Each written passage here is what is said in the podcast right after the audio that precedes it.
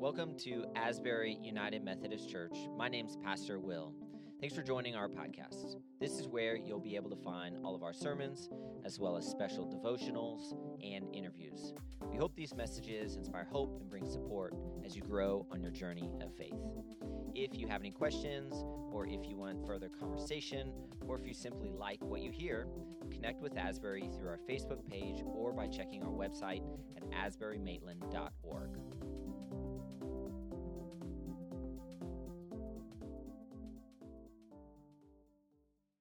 Well, we are in the season of Advent, as was mentioned earlier in the service. Uh, this preparatory season, uh, leading us into Christmas, taking us into Christmas.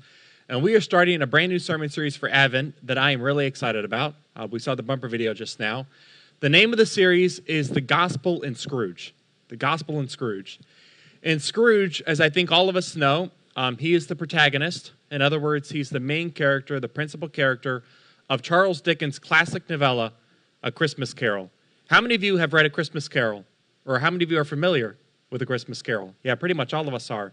Uh, a Christmas Carol is probably the most recognized story about Christmas, apart from the real Christmas story uh, that we find in the Bible. Uh, Charles Dickens first published A Christmas Carol 178 years ago. 178 years ago. Uh, the book was released, uh, we have the date up here, on December 19th, 1843, uh, just six days before the Christmas holiday. And of course, at that point, Charles Dickens was already a popular writer. He had already made a name for himself in England. And so the first print sold out in four days by December 23rd. And to the best of my knowledge, it has never been out of print. It has withstood uh, the test of time. Uh, it's just a really recognized story um, about Christmas. And, you know, what's really interesting about A Christmas Carol, too, is that it really changed the way that people celebrated Christmas. Um, you see, Christmas at that point in the 1800s, it wasn't necessarily celebrated the same way that it is today. Um, Christmas was certainly acknowledged, the birth of Jesus was acknowledged, but Christmas was kind of seen as just another ordinary day. Uh, there weren't necessarily all these parties, all these festivities associated with Christmas. And Charles Dickens wanted to change that. Charles Dickens wanted to get people excited about Christmas, looking forward to Christmas. Uh, not only that, but Charles Dickens wanted to draw a clear link a clear line of connection between the birth of Jesus and caring for the poor and needy, looking after the vulnerable, being kind, being compassionate, being considerate to the people around us. And finally, Charles Dickens wanted to demonstrate that at its core, at its essence, Christmas is about redemption. It doesn't matter if we're mean, if we're bitter, if we're nasty like poor old Ebenezer Scrooge. None of us are beyond the saving love that was made real at Christmas. Amen? Now, before we dive into the first message, what I want to do first is I want to say a quick word about the name of the series. Notice, we're not calling this series The Gospel According to Scrooge. What are we calling this series? The Gospel in Scrooge. And that difference might seem small, but it's actually pretty important. Uh, the gospel that we're going to be talking about in this sermon series, it's not the gospel of Ebenezer Scrooge. It's not the gospel of Charles Dickens. It's the gospel of Jesus Christ. It's the good news of Jesus Christ that we find in the Bible. What we're going to be doing is we're going to be seeing how the gospel of Jesus Christ is illustrated to us, conveyed to us, communicated to us in the Scrooge story. Uh, what's interesting about A Christmas Carol is that the story itself is not explicitly Christian. Apart from the fact that Tiny Tim says at the very end, God bless us everyone, this is not an explicitly Christian story. And yet the themes that Charles Dickens tackles caring for the poor, being kind, being generous, redemption these are gospel themes, aren't they? That come straight from the Bible.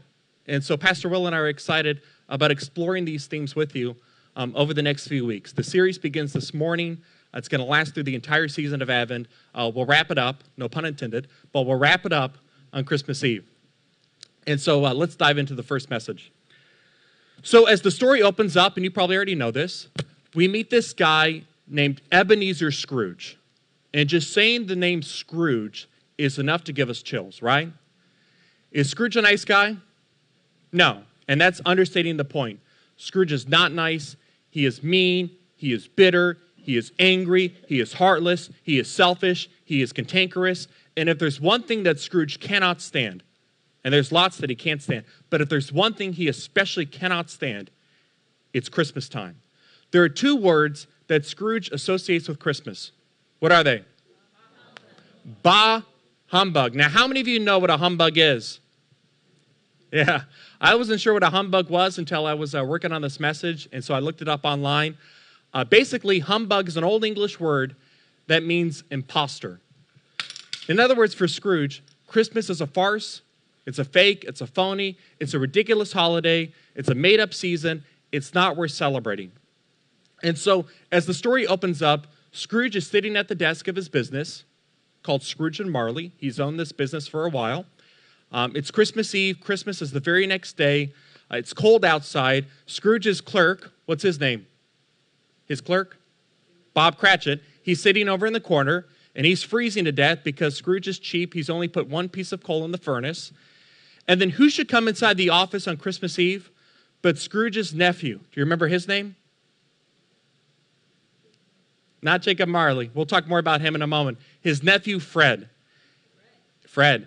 And Fred is the only living relative of Scrooge. Um, he's the son of Scrooge's late sister, to whom Scrooge was very close. And we'll talk more about her next week. And why has Fred come to see Scrooge? Because he has come to invite him to Christmas dinner at his house. Scrooge, though, rejects Fred's invitation. And he doesn't just reject it, he rejects it in the strongest possible way. This is what he says to his nephew, Fred. Out upon Merry Christmas.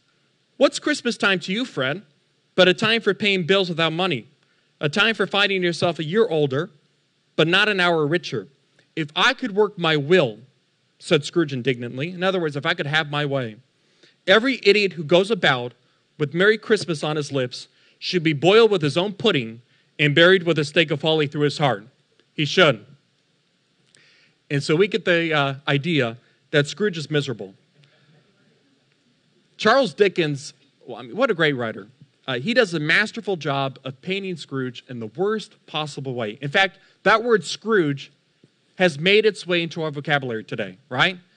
If we call somebody a Scrooge, we're not complimenting that person. We're not encouraging that person or building that person up. We are accusing that person of being mean, miserable, bitter, just like Scrooge at the beginning of a Christmas carol. And, folks, that actually brings us to the first gospel lesson that we glean from the Scrooge story. If you're taking notes during the sermon, if you're somebody who takes notes, I would invite you to write this down. The first gospel lesson there is a Scrooge in everybody. There is a Scrooge in everybody. Now, I realize that Scrooge is an extreme example of somebody gone bad, but if we're honest, he's really no different than the rest of us. We might do a better job of hiding it than he does, but he's no different. We're not always kind, are we? We're not always loving. We're not always generous. We're not always gracious. We're not always compassionate. Sometimes we can be downright mean. And we can do things that lack conscience. But this is not how we generally see ourselves. Instead, we like to see ourselves as really good people, really decent people, maybe even better than most of the people around us. Uh, there was this little boy who was writing a letter to Santa Claus. You remember writing letters to Santa Claus when you were a kid? Uh, nowadays, I'm told that kids text Santa Claus or they email Santa Claus. Uh, but this is an older story because this kid was actually writing a letter. In the letter, this is what he said He said, Dear Santa, there are three boys who live in this house. There's Jeffrey, he's two. There's David, he's four. There's Norman, he's seven. Jeffrey is good some of the time. David is good most of the time. Norman is good all of the time. Do you want to guess who wrote the letter? He, then he said, My name is Norman. Remember that, Santa, when you come visit this Christmas. A lot of us laugh. We find that cute, humorous, amusing. But how many of us saw ourselves that way as kids? How many of us still see ourselves that way as adults? But here's the deal even as a kid, I knew in the depth of who I was I wasn't nearly as good as I had led myself to believe. There were times and there were instances in which Scrooge showed up in me. In fact, as I was working on the sermon, uh, there's one story that comes to mind. Uh, I was about nine years old, and my dad was traveling for work. Uh, he would travel for work a lot when I was a kid. So, normally during the week, I was at home with my mom, my brother, and my sister, the four of us. And so, one evening when I was nine years old, as my dad was traveling. Uh, my mom and sister were watching TV in the back of the house. Meanwhile, my brother and I, we shared a bedroom, and so we were playing with our toys in the bedroom. Uh, I don't exactly remember all of what transpired, but all of a sudden, our playing turned into roughhousing, our roughhousing turned into fighting, and then our fighting turned into full blown out Mortal Kombat. And those of you who had siblings growing up, you probably know what I'm talking about. Now, here's what you have to understand. Whenever my brother and I fought, uh, we would never just stay in one room. Uh, we would move around the entire house. Sometimes we would even go outside. In fact, I remember one time a neighbor had to break us up. Uh, we would even go outside because he and I, we had this unspoken understanding between the two of us. I don't think we ever verbalized this, but there was this unspoken understanding that whoever got the last punch was actually the winner of the fight. So what would happen is my brother would punch me, and then he would run away, and then I would grab him by the back of his shirt, and I would punch him, and then I would run away. It's kind of weird, but that's just how we fought. So here we are, we're fighting, and we ended up taking our fight from our bedroom into the bathroom just off our parents' bedroom. And again, my mom and sister, they're just watching TV. They don't know what we're doing. Well, by this point, both of us were exhausted. We had probably been fighting for a few minutes. And so he gives me one last shove. He pushes me on the ground, and then he runs away. He closes the door behind him, and I was ticked off. I was just enraged. I could feel this anger welling up within me, but I was way too tired to go after him. So when I stood up, I took the door and I just shoved it open as hard as I possibly could. On the other side of the door was the mirror that was attached to it. It actually was scaled to fit the entirety of the door, and then up against the wall was my parents' dresser. You see where this is going? So when I shoved the door open as hard as I could, the door hit up against the dresser. It cracked the mirror in half. I went stiff. My skin went pale. I started to sweat bullets. I was panicking. My heart was racing. My mouth went dry. In my mind, I pictured my mom. I knew exactly what she was going to say. You just wait until your father gets home. And so I'm trying to come up with an idea. How am I going to get out of this? And then all of a sudden, something popped into my mind. I don't have the reputation of my family of having the bad temper. My brother had that reputation. So I found my mom before she or anybody else knew anything about the door, and I said, Mom, Mom, you got to come see what Ryan just did. and so I tried to pin it on him. Now, if it makes us feel any better, did I get away with it? No, my mom was way too smart for that. Uh, the truth came out. We both got punished, but I can't say I didn't try. And the weird thing is, at the time, I knew what I was doing was wrong. I was nine years old. I knew that being dishonest is wrong, lying is wrong. And a part of me didn't want to do it, but another part of me said, well, who cares about your brother? Who cares if you're lying to your mom? You got to worry about yourself. And so it's almost as if there was this war going on within me, this inner war that was taking place within me between what I knew was right, what I knew was wrong, and the wrong part won out. It wasn't until I got older and I began to read the Bible and I began to study scripture that I realized that this battle that was taking place within me as a nine year old is actually the very phenomenon that the Apostle Paul writes about in Romans 7. So take a listen. This is from Romans chapter 7, select verses from this text. Again, this is Paul writing. He says, I don't really understand myself. How many of us don't understand ourselves fully? I don't really understand myself, for I want to do what is right, but I don't do it. Instead, I do what I hate. I want to do what is right, but I can't. I want to do what is good, but I don't. I don't want to do what is wrong, but I do it anyway. I have discovered, Paul says, this principle of life. Let's read this next part together. That when I want to do what is right, I inevitably do what is wrong. When I want to do what is right, I inevitably do what is wrong. Does this describe anybody else here?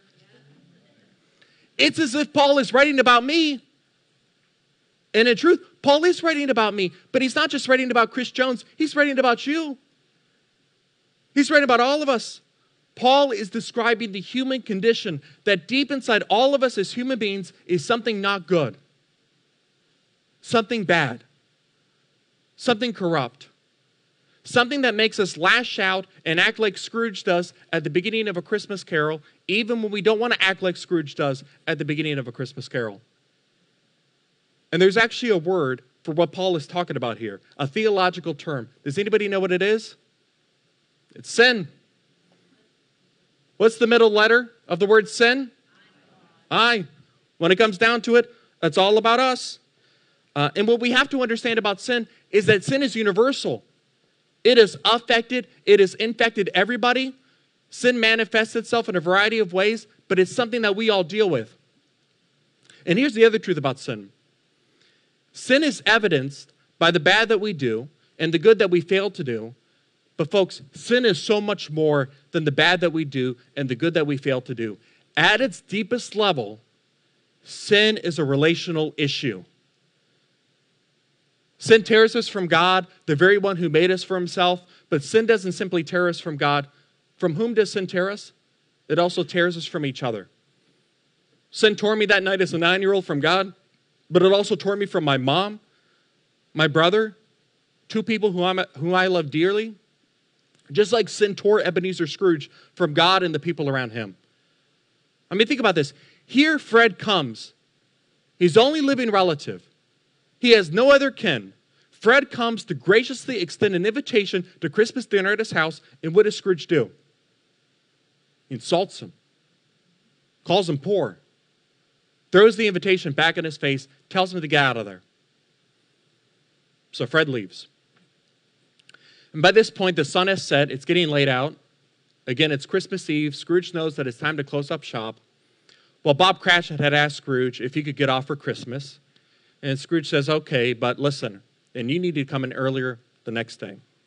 Then Scrooge puts on his cap, his scarf, he heads home. As Scrooge arrives home, he begins to notice all these really strange occurrences. Like, for example, there's a, the image of a human face on the door knocker. I think we've got an illustration about this. But then the image suddenly goes away. And then as he heads upstairs, the occurrences get even more bizarre he starts to hear all these really weird noises. And then suddenly Scrooge finds himself confronted by his old business partner. What was his name? Jacob Marley. Now, what's really weird here is that Marley is dead. In fact, that's the very first sentence of A Christmas Carol. The very first sentence is Marley was dead to begin with. Marley had died seven years ago on Christmas Eve, that very night. And Marley comes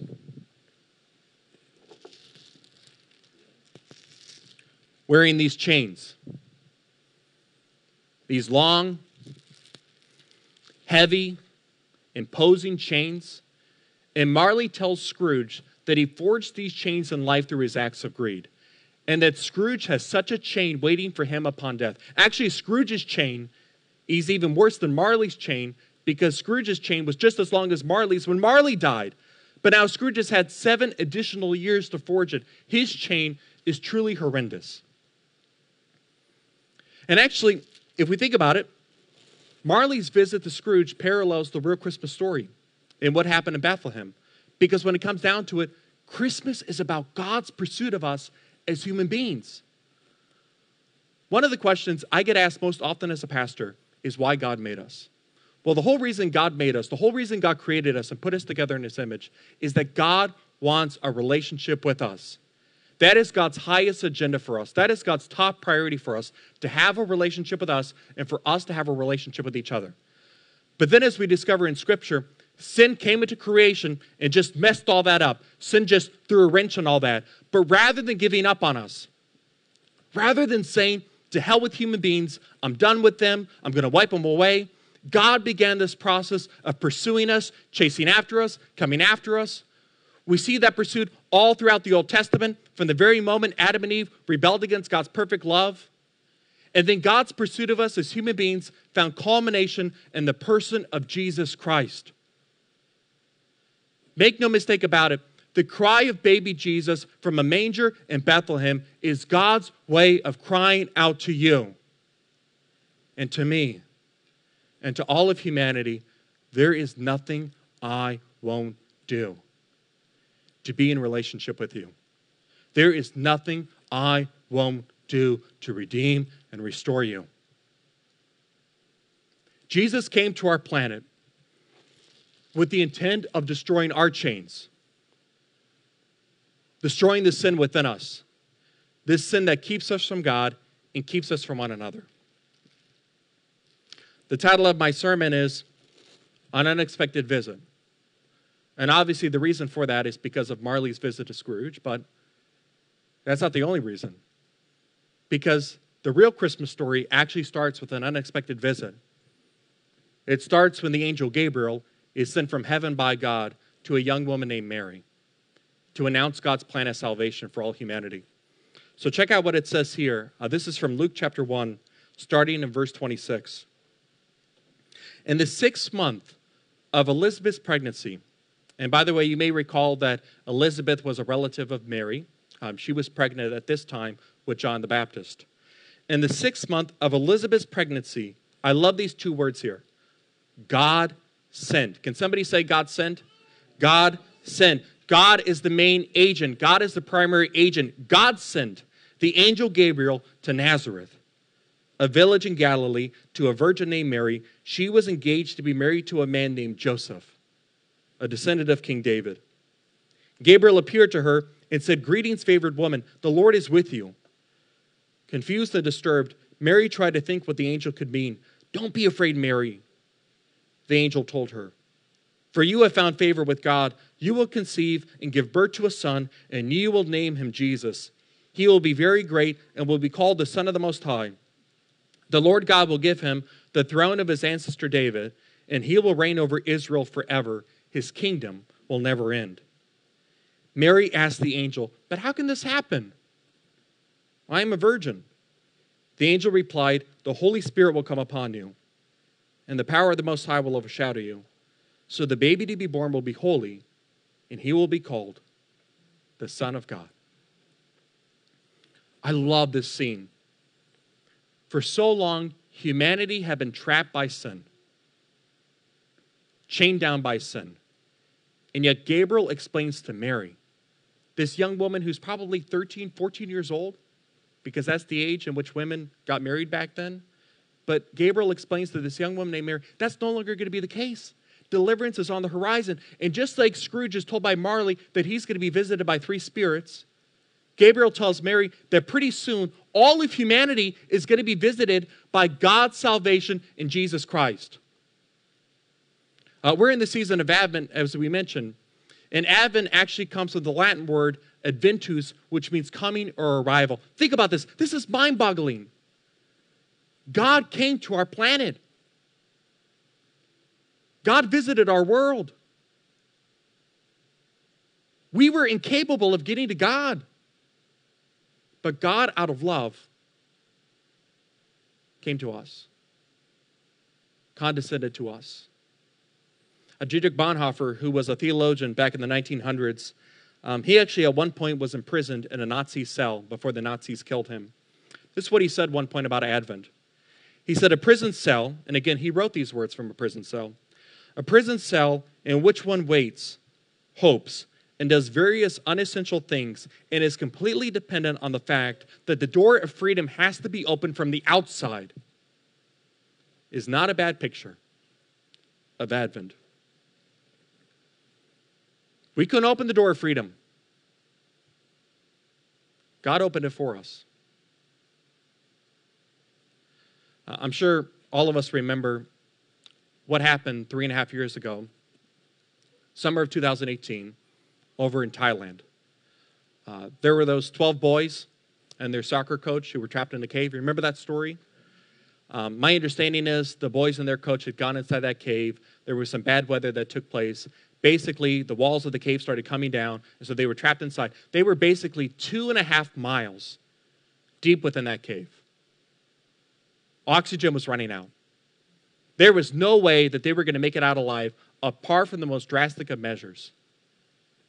And those measures were taken.